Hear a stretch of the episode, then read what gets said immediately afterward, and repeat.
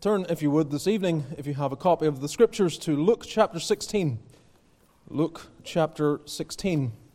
We continue in our series in the Gospel of Luke this evening, and we've been here for, well, four years and counting, we're making our way through. And we've come to the close of Luke chapter 16 tonight. I couldn't help but think that today is a day of contrasts in terms of what we considered this morning and the wonderful expression of love and mercy in the text that we looked at together. But the Bible contains its warnings as well, and we will see that very clearly in what we read this evening and consider together. So, Luke chapter 16, we're going to read from verse 19. This is where we left off. And read the remaining, remaining verses of the chapter. Luke 16, verse 19. There was a certain rich man which was clothed in purple and fine linen and fared sumptuously every day. There was a certain beggar named Lazarus which was laid at his gate full of sores and desiring to be fed with the crumbs which fell from the rich man's table. Moreover, the dogs came and licked his sores. it came to pass that the beggar died and was carried by the angels into Abraham's bosom. The rich man also died and was buried. And in hell he lift up his eyes, being in torments, and seeth Abraham afar off, and Lazarus in his bosom. And he cried and said, Father Abraham, have mercy on me, and send Lazarus that he may dip the tip of his finger in water and cool my tongue, for I am tormented in this flame.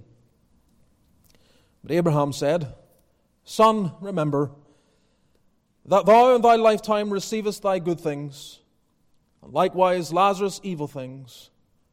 But now he is comforted, and thou art tormented. Beside all this, between us and you there is a great gulf fixed, so that they which would pass from hence to you cannot, neither can they pass to us that would come from thence.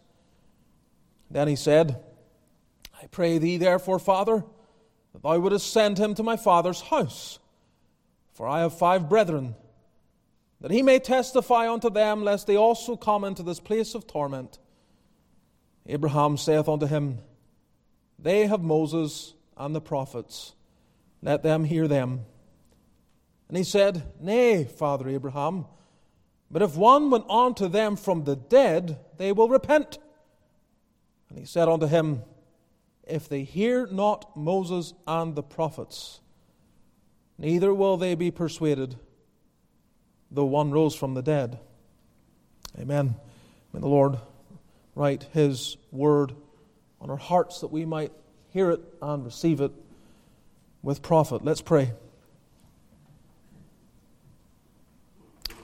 Our God, we come and desire the help that we need when we look at your word. We acknowledge that we are very weak in our minds and struggle to comprehend what we should. We pray that what is before us would be illuminated by the Spirit of God, that all of us would understand what the Lord Jesus taught here. And may it influence us as is needed. May it help us, the people of God, to understand the reality of eternity, but may it do the same to those yet unconverted. We pray for your help we ask for your guidance, that it would not merely be a sermon, but a message from God. And to that end, we pray for the infilling of the Spirit of God to make much of your word, of your Son, of your glory and majesty, and all that you are, and all that you promise to sinners. So come and help, and give that attentiveness to us all, and drive away powers of darkness and those invisible forces that seek to destroy our souls and keep us from Christ. Hear us, we pray, in Jesus' name. Amen. The passage that we have read doesn't need for me to try and give some drama to it. It has its own drama. Stands largely unique in Scripture as far as the insight it gives into eternity. There are other passages that deal with the reality of, of what happens after death. It's not like it's the only passage that tells us that when we die, we go somewhere, but it gives color to that doctrine. It gives shades to it that other passages do not give. And so the Lord Jesus here addresses a very solemn topic that I hope none of us miss. Now, immediately we should be asking the question why does Jesus speak on such a solemn subject at this point and juncture? What is it that has him moving towards such a subject of what happens to men when they die? Well, if you recall, if you've been with us, he's been dealing with the subject of money.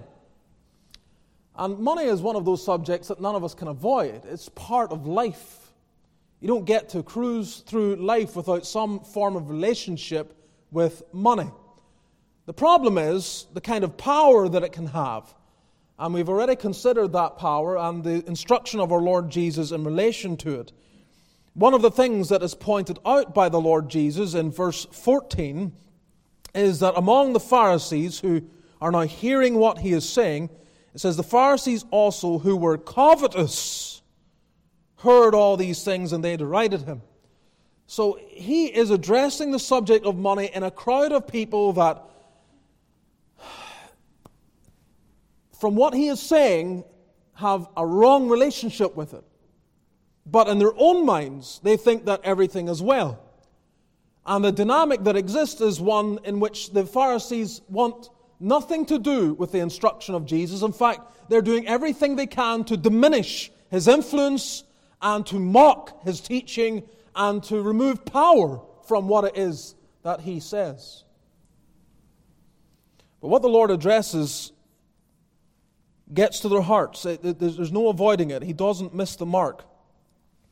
And he proceeds then, rather than directly dealing with subjects like that, subjects that the Pharisees had a problem with, and money being one of them that we considered last time, he moves on then and he, he, he gives this, this depiction, it's, it's this narrative. Now, one of, the, one of the debates when you come to this passage is well, is it a parable? Is this a parable? Or is, is it a real story? Did this actually happen as the events are recorded for us here? And you'll have good men on both sides and be dogmatic about why it's this or why it's the other. And in, in one sense, and I don't mean this to be to make little of the discussion, but there is a sense in which it's not really the point. Determining whether it's a parable or not, and that's all you get from this passage, comes up short. Because whether you conclude that this is a parable or this is an event that actually occurs, the Lord Jesus is not misdirecting the point is still the same. He's not illustrating a scenario that doesn't exist. All his other parables pretty much give to us a sense of, of, of, of real life. They bring us into a real sense of something we can relate to, something that may actually happen and occur. And so, if we were to imagine that the Lord Jesus is inventing a place called hell, and just illustrating and saying, like, hypothetically, there might be a place like this where people go after death and bring such horrific language and horror to it, and yet it doesn't exist, would be, would be false, wouldn't it? I mean, he would be really teaching something we would come away and say, but that's not so. I mean, why are you trying to bring fear into us with a, with a scene that doesn't exist? I think there's, there's an argument for it. You know, it follows much of a kind of parabolic manner. The argument, of course, says, well, he uses a name. He, he, he, never in his parables does he actually refer to someone in the parable being named. But here we have the poor man being named Lazarus. But I think there's an answer to that if, if we take the position that it is a parable. Quite simply, in ancient times, when, when you had a, a scene like this, you're telling a, a story, and you have various individuals, and you decide to leave some unnamed, and then you give the name to other, by that you're implying which one is important. You're, you're, you're elevating, saying, This is the person that matters. And I was reading and thinking about this, and in one sense, the naming of Lazarus, if it's a parable, is, is another way of Jesus saying, The memory of the just is blessed. The memory of the just is blessed. They, there's value in them and they're valued by God.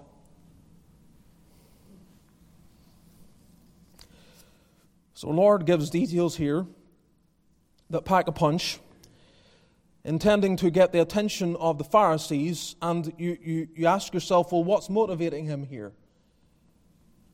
Is, is it because he hates them? Or is it because he has a love for them and a compassion for them? What do we do when people are in trouble? How do we assess our response when someone is in trouble? If they're in trouble and we do nothing, is that love? Or if they're in trouble and we act to try and rescue them, is that love? And you know the answer to that. The warnings given by the Lord Jesus Christ are an expression of compassion. What's put before us here is, is, not, is not easy reading. And before I proceed, I, I want Christians here to, to never forget this passage because it does illustrate more vividly than any other, perhaps, what happens when men die without Christ. And it is easy for us to traverse through life and be polite to people and not think about where they're going. If the passage can't motivate believers, how on earth will it ever motivate the unbeliever?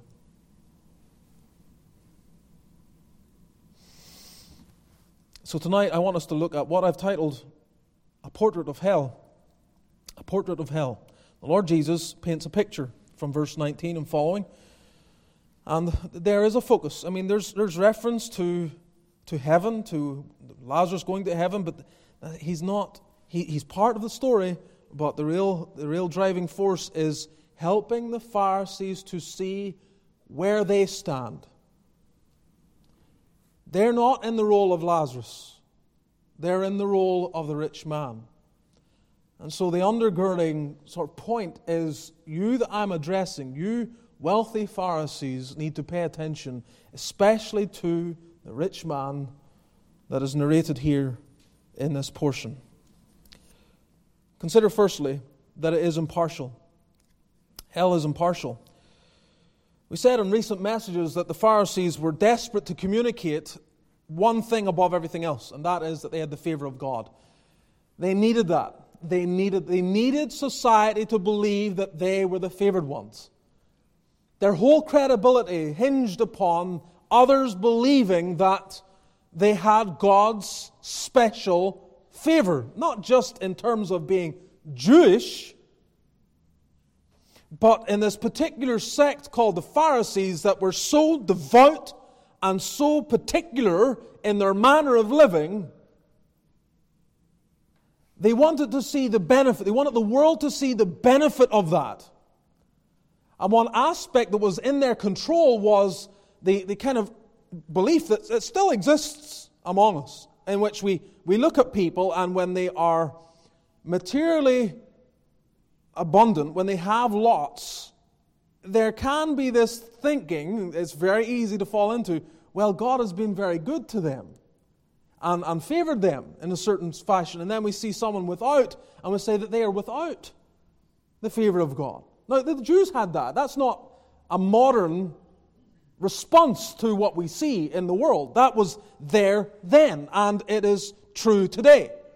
Of course, the, the, the, buffer to that, and I say this as an aside, the buffer to that, every time you start thinking that way or your mind trends in that direction, look, they have this, God has really blessed them. They have nothing. God is not blessing them. I want you to remember that Jesus had nowhere to lay his head. He had nothing materially. And yet he was more favored than anyone by God. So, because they put such weight on convincing the world that they were favored, and because they saw that money was a way that they could control that image, Jesus says in verse 14, as we considered already, they're covetous. They're always clamoring after more. And Jesus then proceeds to put this scene, as we've already said, before them. And you have two men, and they experience partiality throughout their lives. And verses 19 through 21, it's the contrasting experience of their lives. Verse 21, 22 and following is the contrasting experience of their eternity. So, in life, look at it. What are we told about their lives from verse 19 and following? There is a certain rich man, and so on. You read this and you see, first of all, one is rich in life, the other is poor. This is the contrast. One lives in a gated home, and the other lives at the gates. One is covered in purple and fine linen, the other is covered in sores. And just, just so you're aware, we don't see that with our modern technology and the way clothes are made and colored, uh, but purple was expensive then. How they dyed and what was used to make the dye and dye the clothing purple was, was, was, was difficult and it was expensive to get those materials. And so, really, if, if, you're, if you're dressed in purple, it's not just the fact that you have the ability to do it, you're also communicating that you have the ability to do it.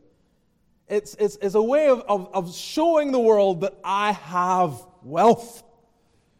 And so if you imagine someone who's, who's dressed in, you know, all sorts of maybe very precious uh, materials and you know, gold, all lots of jewelry, and other things that you can look at and say, you know, that's, that's really, really expensive. It's not just the fact that they can afford it, they want people to know they can afford it. The opulence is, is intentional, it's part of the message. A man walks into the community clothed in purple without saying a word. Everyone knows who they're dealing with. They're dealing with someone with substance, with means. But like I say, while he is covered in purple and fine linen, the other is covered in sores. One fares sumptuously every day, the other is longing for crumbs. One man dies, and everyone notices, except the angels. Another man dies, and no one notices but the angels. It's a tragic scene, and far too commonly lived out in this world. People with means who ignore those that are without, and the suffering of a world of imbalance and cursed by the fall.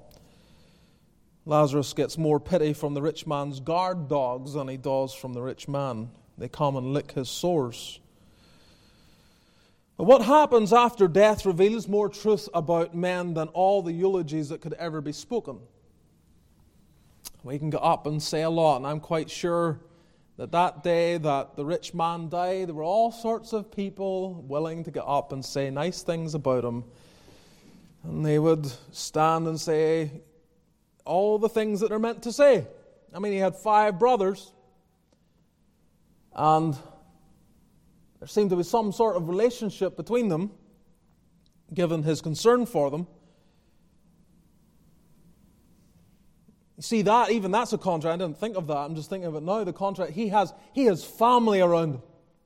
He has five brothers around him that he's close to, and, and the, the poor man has no one. He has to be laid at the gate of stranger, hoping for some mercy.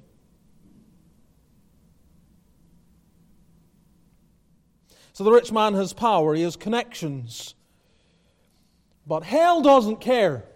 Hell doesn't care. It's impartial. It swallows him up like he's the most ordinary man that ever lived. it just doesn't care. And that's what people don't see. They, they don't stop in their lives to think about the fact that we're going into eternity and where we're going doesn't care largely about all the stuff we care about here, the things we're told to care about, all the things that seem to matter. What do you get in your SATs? What do you make per year? What do you know? All the stuff, all the criteria. And you know, it's, I'm not saying it's all wrong. Don't misunderstand me. I'm not saying, like, you know, I don't want the kids to go away and say, I'm not going to study, it doesn't matter. because it's a tool. That's what it is. It's a tool, not to boast, but to be used by God. God gifts you intellectually and in other ways, go and use it for His glory. But, but that's not how we're measured when all is said and done. We don't, we don't get to go in there and present a resume and say, Look how impressive I am. Without batting an eye, as it were, hell just swallows up the souls of men with no thought about what you have succeeded in and done. So be careful about what you value. Be careful, be careful about navigating through life and valuing all this because these, these Pharisees valued the wrong thing. This is what Jesus is pointing out to them. They valued the wrong thing. They, they, they valued the opinions of men, they valued their status and wealth, they valued the high positions and seats. And all of it meant nothing, ultimately. But secondly, I want us to see that hell is indisputable. Indisputable. When we read through a passage like this, it's easy for us to start looking for it. Like, if, let me step back for a minute. If we actually consider the reality of eternal punishment as the Bible reveals it, it is, it is, it is really difficult to, to be at ease with it. Not that I'm saying we, we fight against its existence or we try to pretend that it doesn't exist. I'm not saying that. It's, it's the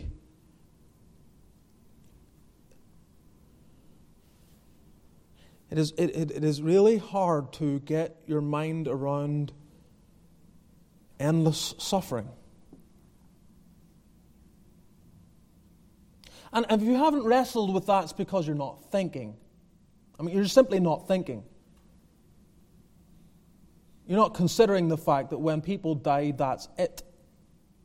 And God's word reveals they go to a place of constant, endless, relentless suffering.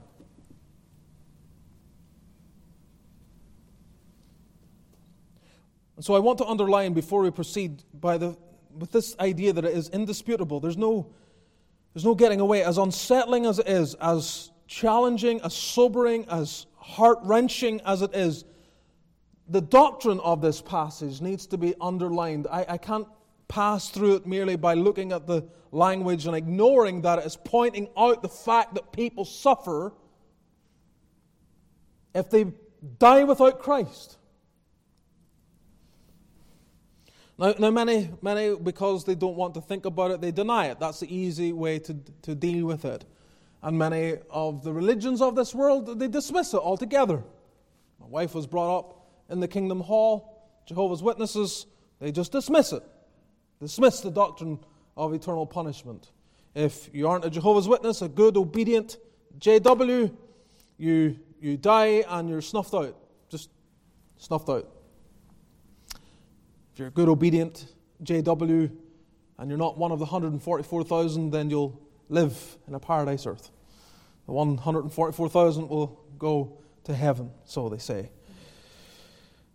And it's not just the JWs. You go on all sorts of various groups, and uh, even those within forms of Christianity, apostate Christianity, they, they deny a literal hell. But what does Jesus say? Verse 23.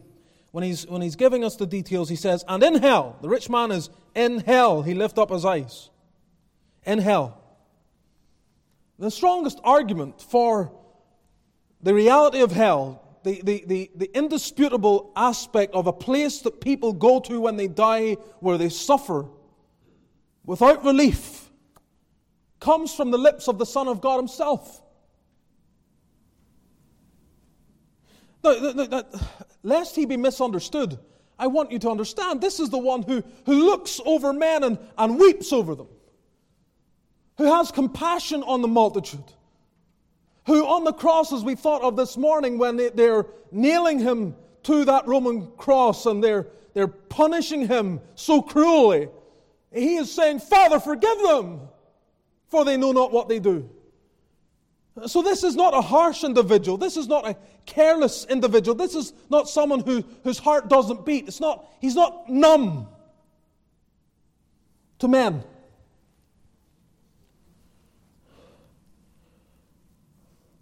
But he's telling these Pharisees that this rich man went to hell. Now, what else do we know about the rich man that we've, we've considered already? Well, we, we know this he was religious. he was religious.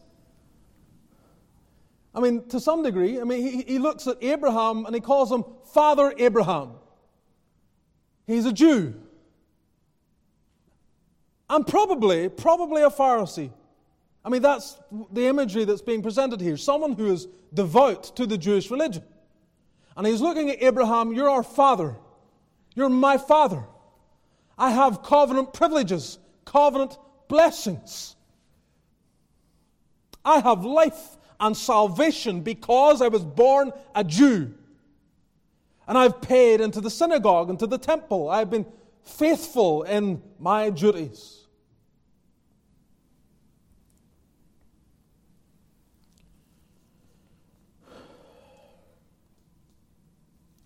But he finds himself in hell. Oh, those are two words you don't want to have to be said about you in hell. I mean, we don't, we don't want to, we, we never want when someone says, Where is so and so? to have to say, In hospital. That's, that's, that's, not, that's, it's not pleasant, is it? To have to say, such and such is in hospital. Because they know that's not good. Not everything's well when you're in hospital, generally speaking, unless you're going to give birth to a child or something. But in hospital, you don't like saying that. You do everything you can to try and keep yourself out of that place, don't you? You know, and, and your doctor tries to help you. they start telling you you need to, you know, your blood pressure's high. You know, you don't want to end up where? In hospital. You know, whatever. They're telling, you're giving you counsel to avoid being in hospital. But Jesus, Jesus is taking this to a completely different degree. Forget about being found in hospital. What about if you're found in hell? This is a real place. In Matthew 13, verse 41 and 42, he, speaks about it being a furnace of fire. A furnace of fire. In Mark 9, 47 through 48, he talks about those being cast into hell fire. And there are many other references that you'll find in the Gospels. And unless you're willfully blind, like you're deliberately saying, I don't want to believe it, the only conclusion you can come to is that hell, it's indisputable that hell is a real place. It's a real place. It's just as real as heaven. And we don't go about denying that, do we? At least we're not so swift to toss it out the window. Well, how convenient, isn't it? Heaven. In heaven. That's where we place everyone. But Jesus also places people in hell. But why? Why, why, would, why would he do it? Why would God send people to hell. Is it, is it too harsh? One thing we don't want to admit, especially when it relates to ourselves, is the necessity of punishment.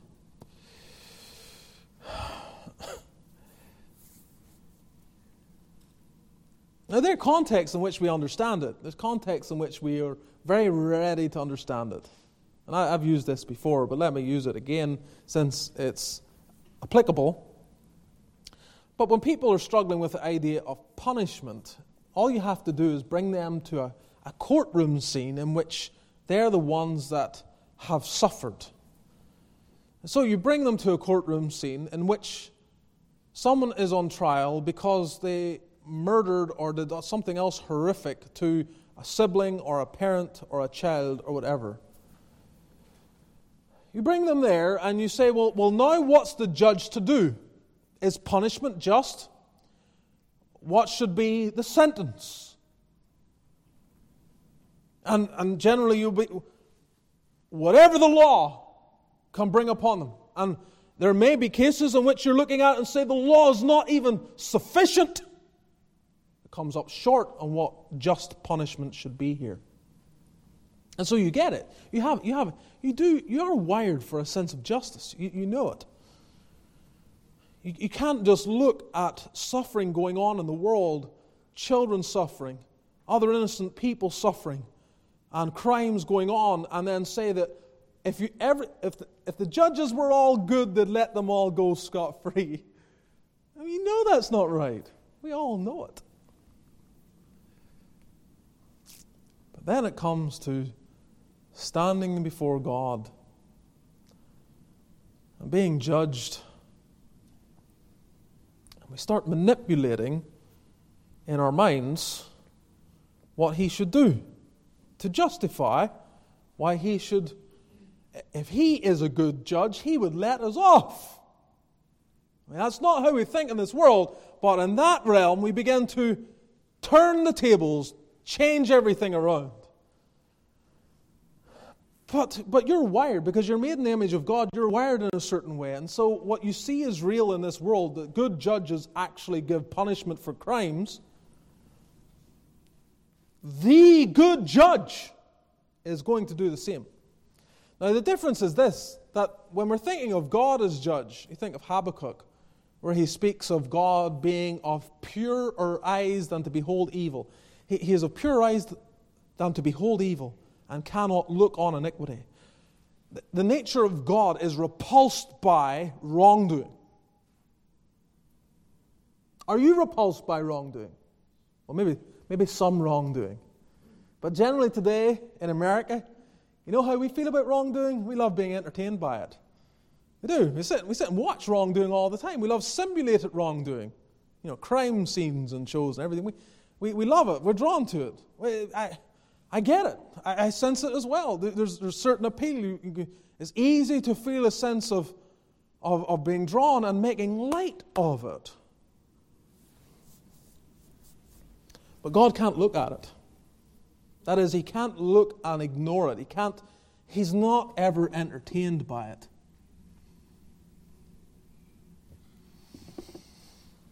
God is holy. And if we could see the world and see its crimes and see the wrongdoing from the perspective of God, we would see it differently. That's what happens when you get saved, you know. When you become a Christian. You say, what's, a Christian? Well, you could describe a Christian in different ways. But one thing is true about a genuine Christian is they begin to see the world more like how God sees it. That's what happens. There's a shift going on. I know it, it was true of me. I was just 19 years old, passing through life, and I evaluate myself as I'm not too bad. I'm not too bad. And others would affirm the same and say, no, it's a nice young chap, whatever, you know. that would be the same for many of you. But when I was converted, my understanding of myself turned instantly in that moment.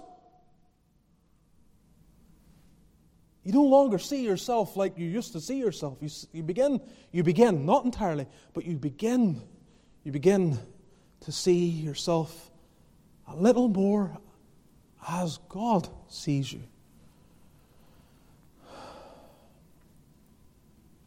And that's why you're on to Jesus Christ.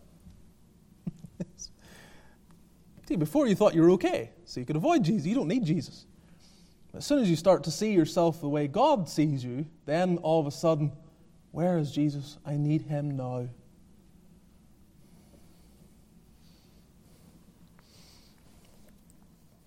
So we have to be careful. When we're reading the passage like this, the last thing I want you to do is to go away and say, This is irrelevant to me. This isn't a real place. It is. It is very, very real, indisputably so. And the Lord Jesus is the one who argues the case for it stronger than anyone else. And we look at God and we must realize that this is just. This is just. Now, this particular scene, it becomes somewhat easier for us to see it because of the contrast. There's such polarizing aspects to the characters in the parable or the narrative given by Jesus that, that we could see it. Well, you know, this, he was so cruel to the poor man and ignoring him and all the rest. And, and he deserved it. He deserved it. Well, he did deserve it. That's why he's there. But everyone deserves it. Everyone deserves it. And your problem is, you, you look, oh, listen to me. You might say, I would never pass a poor man like that. I would never let him lie at my gate and not put down a hot meal for him or help him in some way. I would never do that. In other words, I have a heart for the poor. Maybe so. But, but if you're ignoring Jesus Christ, then you, you, you're doing worse because the rich man ignoring the poor man is a sinner ignoring a sinner. But when we ignore Jesus Christ, we are ignoring the one who is impeccable, who never did wrong. And he uh, himself, in one sense, is calling out, crying out for your attention in a certain sense, and you're ignoring him.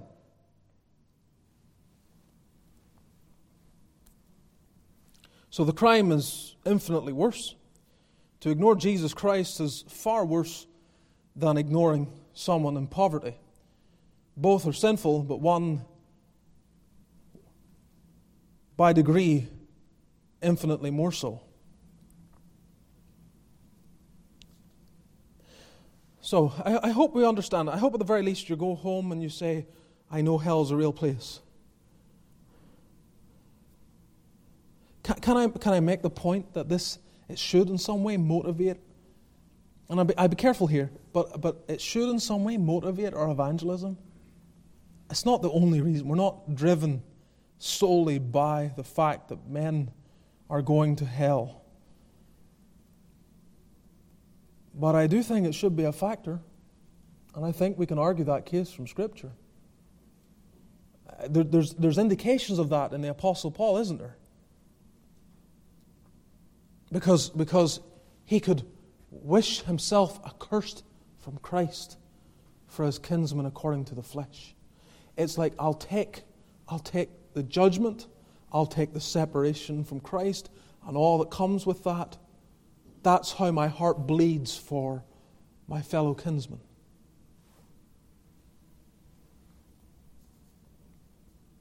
That's a hard place to get to. But that's like Christ, because that's what Christ did. That's exactly what Christ did. That's, that's the Christ like spirit, isn't it? It's seeing the suffering. It's Jesus seeing the agony, seeing the, the wrath, seeing the judgment that, that is deservedly coming upon men and women. And he moves in to stand as a substitute, to bear the wrath, to bear the judgment to swallow up all the punishment that they deserve, to extinguish, as it were, the wrath of God, that they go free.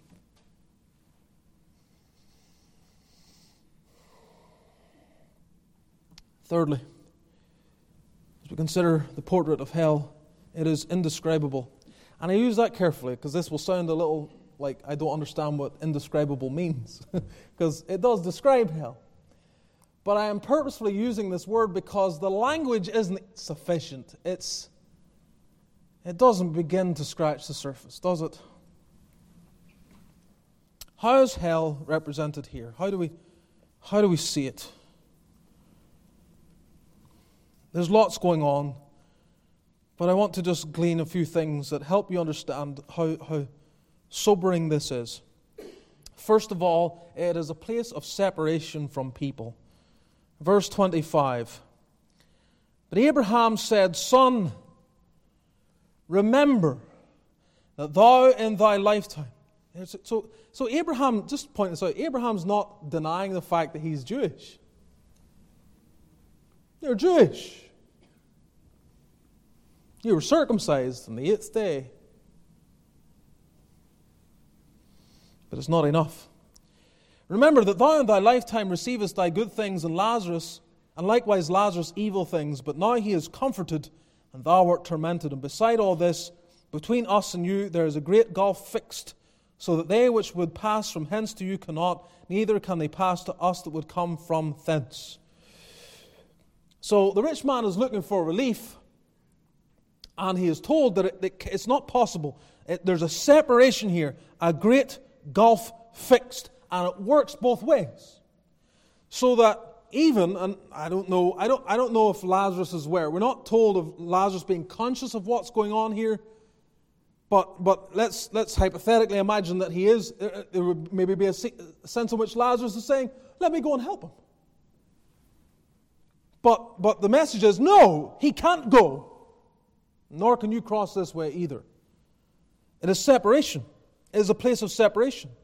This man who was at your gate every day, this man you were familiar with that you purposefully ignored, this man now cannot come near you. You're separated. You will never be in the same place together again. Separated. This is true even of the brothers. You know, he's when he's longing for them as well. Verse 27, where he says, I pray thee therefore, Father, that thou wouldest send him to my father's house, for I have five brethren, that they may that he may testify unto them, lest they also come into this place of torment.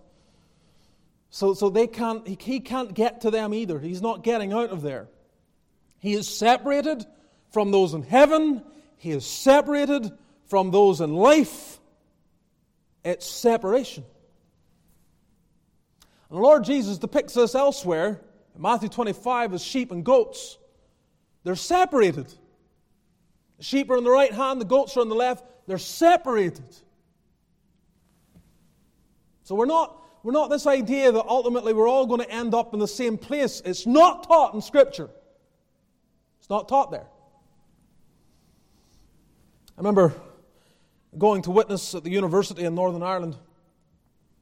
And I was off on Tuesdays at that time, and I would go on Tuesday afternoons to the university, and I would linger around the main foyer of the, of the university and sit down beside students who were between classes or waiting for friends or whatever reason they were sitting there and talk to them, share the gospel with them. And there was just near that main foyer, there was the, the, the where the chaplain's office, office. And at different, you could see, you know, the, the, the schedule for the different chaplains. At certain times, you know, it was the Methodists would be there, then there would be the Presbyterian there, and there would be maybe, you know, whatever. Different religions, different sects even within the Christian church, all there.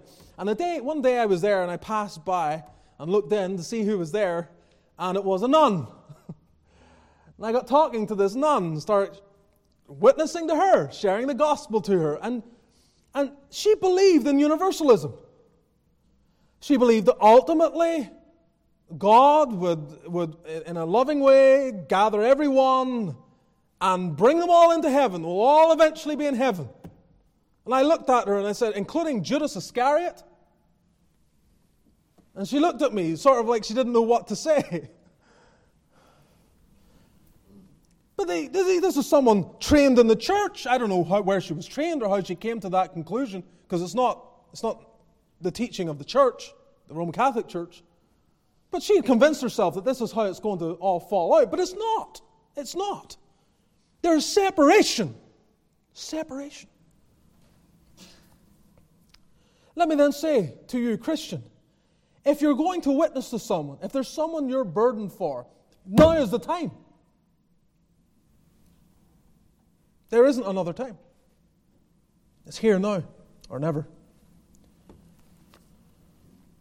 It's also a place of suffering great pain. Look at verse 24. When the rich man, we'll read from verse 23, and in hell he lift up his eyes, being in torments,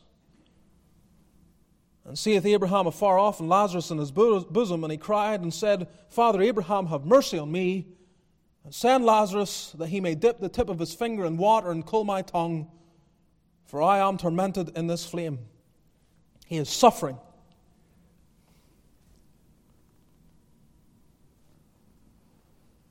The man, the man who wouldn't go from his house to his gate with a meal for a man, now wants him to go from heaven to hell with water.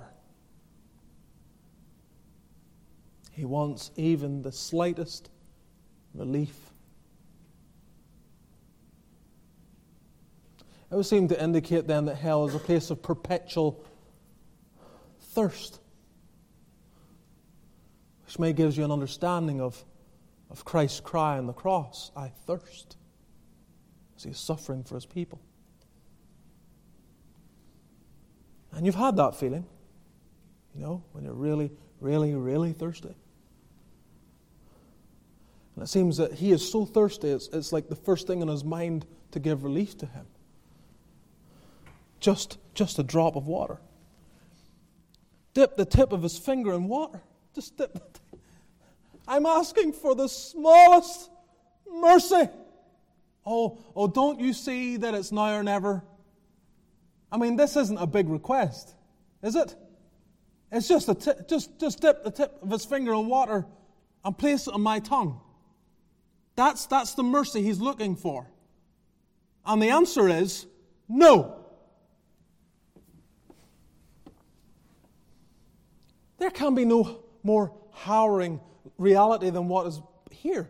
That, that in this life, you've received your good things, you've, you've been blessed. We thought of it this morning the kindness of God to men, and we know not that we, we, are, we are ignorant of this fact that the goodness of God should lead us to repentance. It didn't happen in this man's life. His whole life was blessed. He was born into into a Jewish family so that the oracles of God were put before him from his youth. He doesn't remember a day where he didn't know the scriptures. He was made to memorize the books of Moses and to keep them in his heart, and he was taught through all the schools. And again, maybe he is a Pharisee, maybe he's been well educated in all the rabbinical teachings, and he knows it, he knows it all.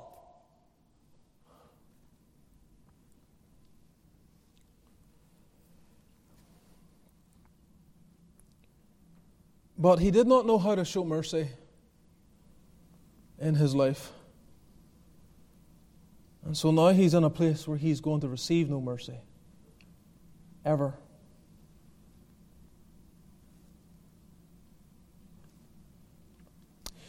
It's also a place of sorrow due to memories, a place of separation, suffering, sorrow. Look at verse 25.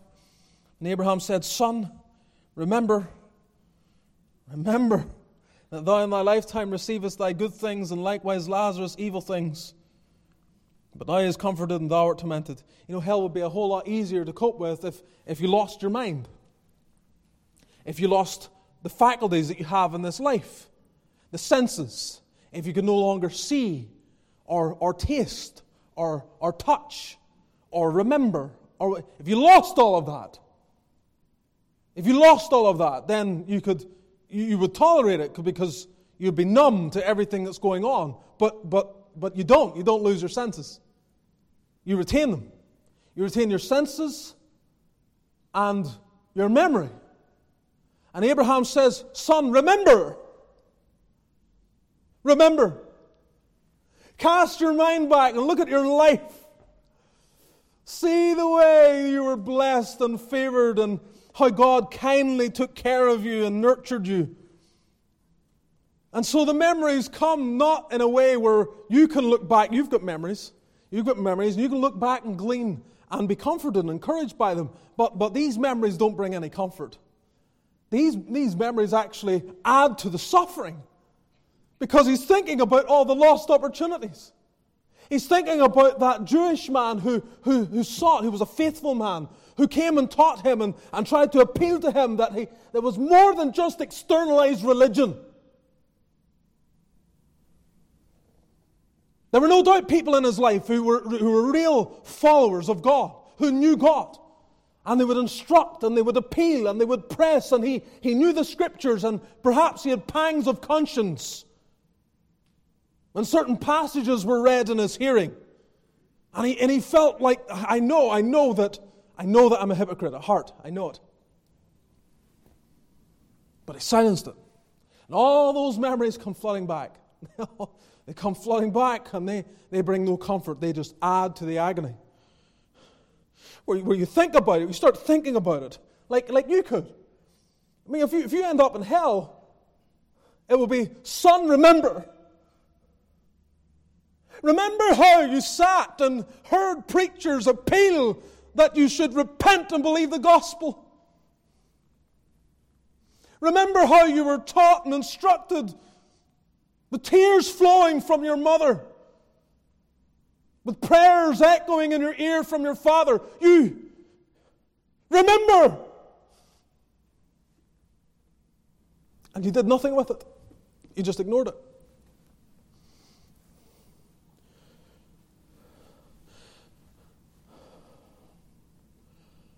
And so, yes, there's, there's, no, there's no dementia in hell.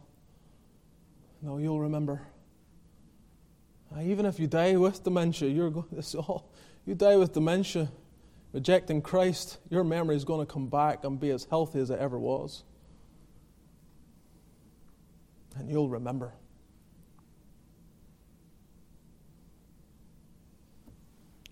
It's a place of slighted hopes as well, verse 24. What's he desiring? Have mercy on me. Send Lazarus that he may dip the tip of his finger in water and cool my tongue, for I am tormented in this flame. That's rejected. Verse 27 I pray thee. Oh, here's a man who's praying. He, he's, it's like he's offering a certain prayer. He's, he's looking at Abraham as representing God, and, and he's, he's appealing that thou wouldst send him to my father's house, for I have five brethren, that he may testify unto them, lest they also come into this place of torment. But again, it's rejected. It's rejected. Even when he makes what he thinks is a logical appeal, verse 29, Abraham saith unto him, They have Moses and the prophets. In other words, they have the Bible, they have the Old Testament scriptures. That's what God has given to men to keep them from coming here. What has God given to keep you from going to hell? His Word. They have that.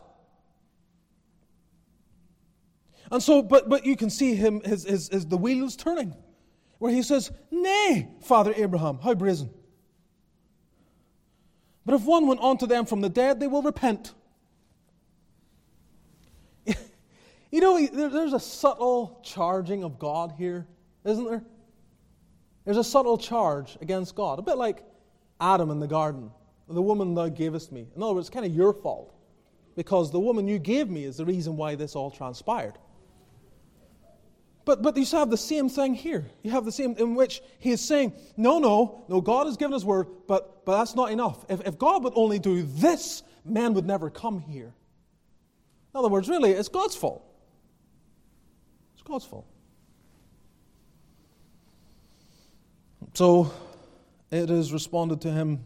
The response is, verse 31 If they hear not Moses and the prophets, neither will they be persuaded though one rose from the dead. A miracle will make no difference.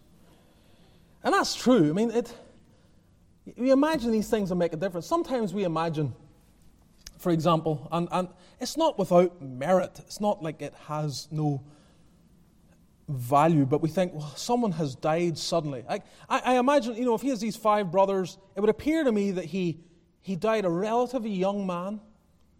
He wasn't, he wasn't necessarily old. It, it would seem like maybe he was not all that old, and he dies suddenly.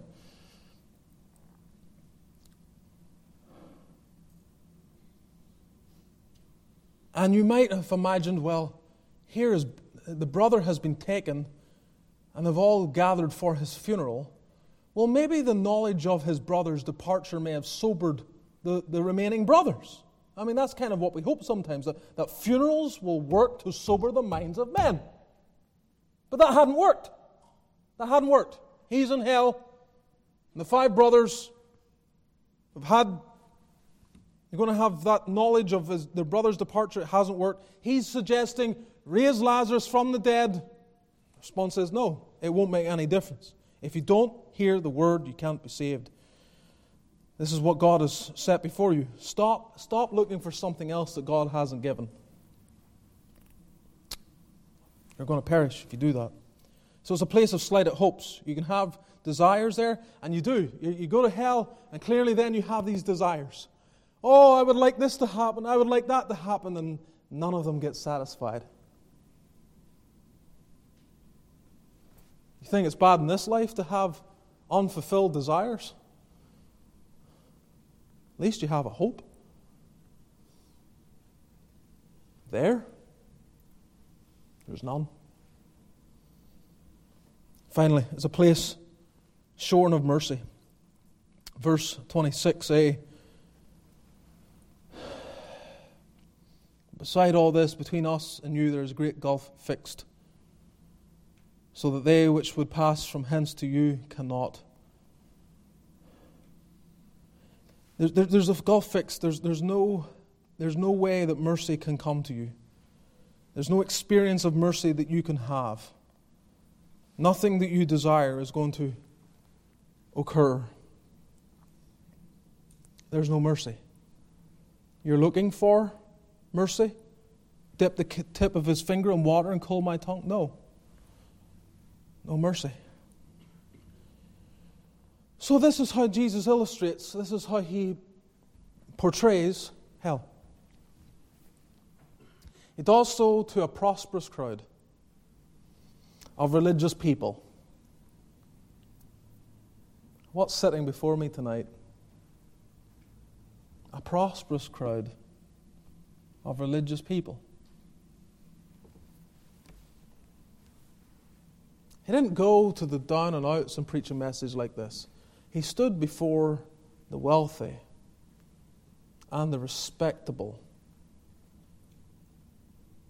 and the religious, and he warned them of hell. So take it to heart. There is nothing, I repeat, there is nothing, nothing worth risking the damnation of your soul.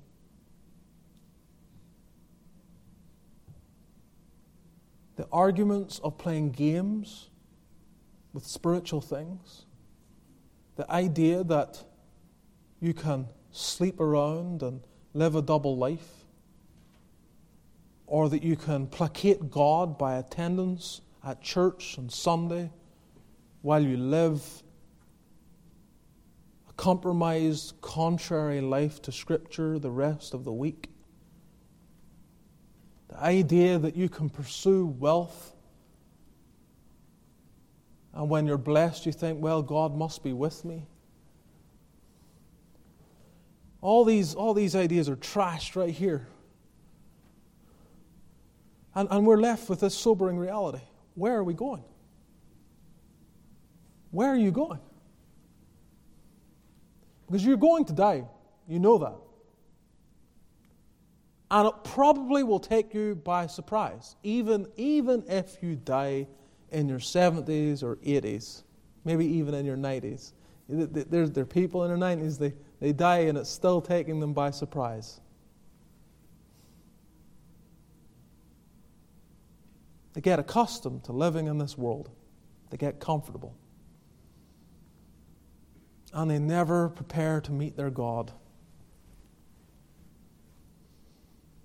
They've had all the abundance this life can offer, but they're paupers in eternity.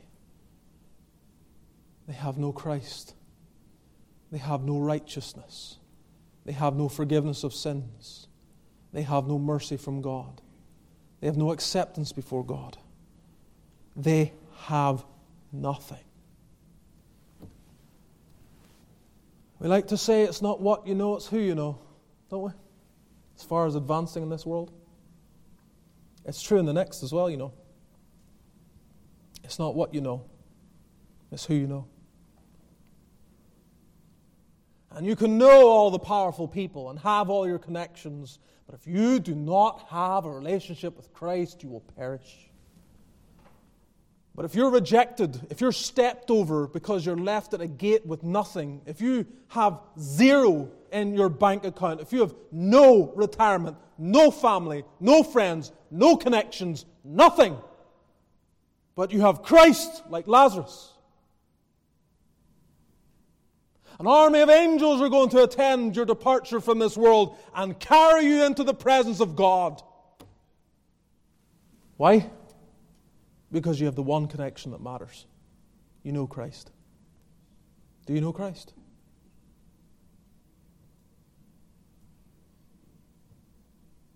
Please, God, let not this message fall on deaf ears. Let's bow together in prayer.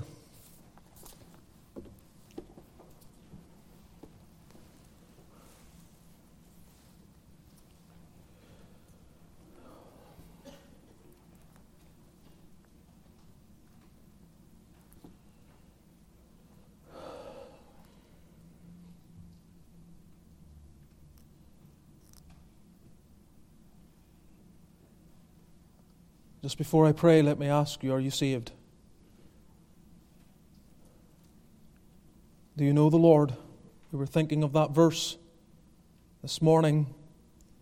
The Lord is good and ready to forgive and plenteous in mercy unto all that call upon him. And so let me remind you of that at this point to circle back to where we started our day. The Lord is good and ready to forgive. Do you want forgiveness? Do you want to be saved? Do you want a new life? You want to begin the Christian journey? Do you want to live for the glory of God and know that peace that passes all understanding? Your sins forgiven, ready, no matter what happens or when it happens. It will be absent from the body, present with the Lord. If you need any counsel, I'll be standing right outside between the two buildings. My office is just across the way. I'll be glad to sit down and talk with you and open the Word and answer your questions and pray with you. Lord, bless your Word give grace to repent and turn to Christ. Give that sobriety of mind that helps us realize that there is but a step between me and death. Bring many to Christ. Show mercy, we pray. May the grace of our Lord Jesus, the love of God our Father, and the fellowship of the Spirit be with all thy people now and evermore.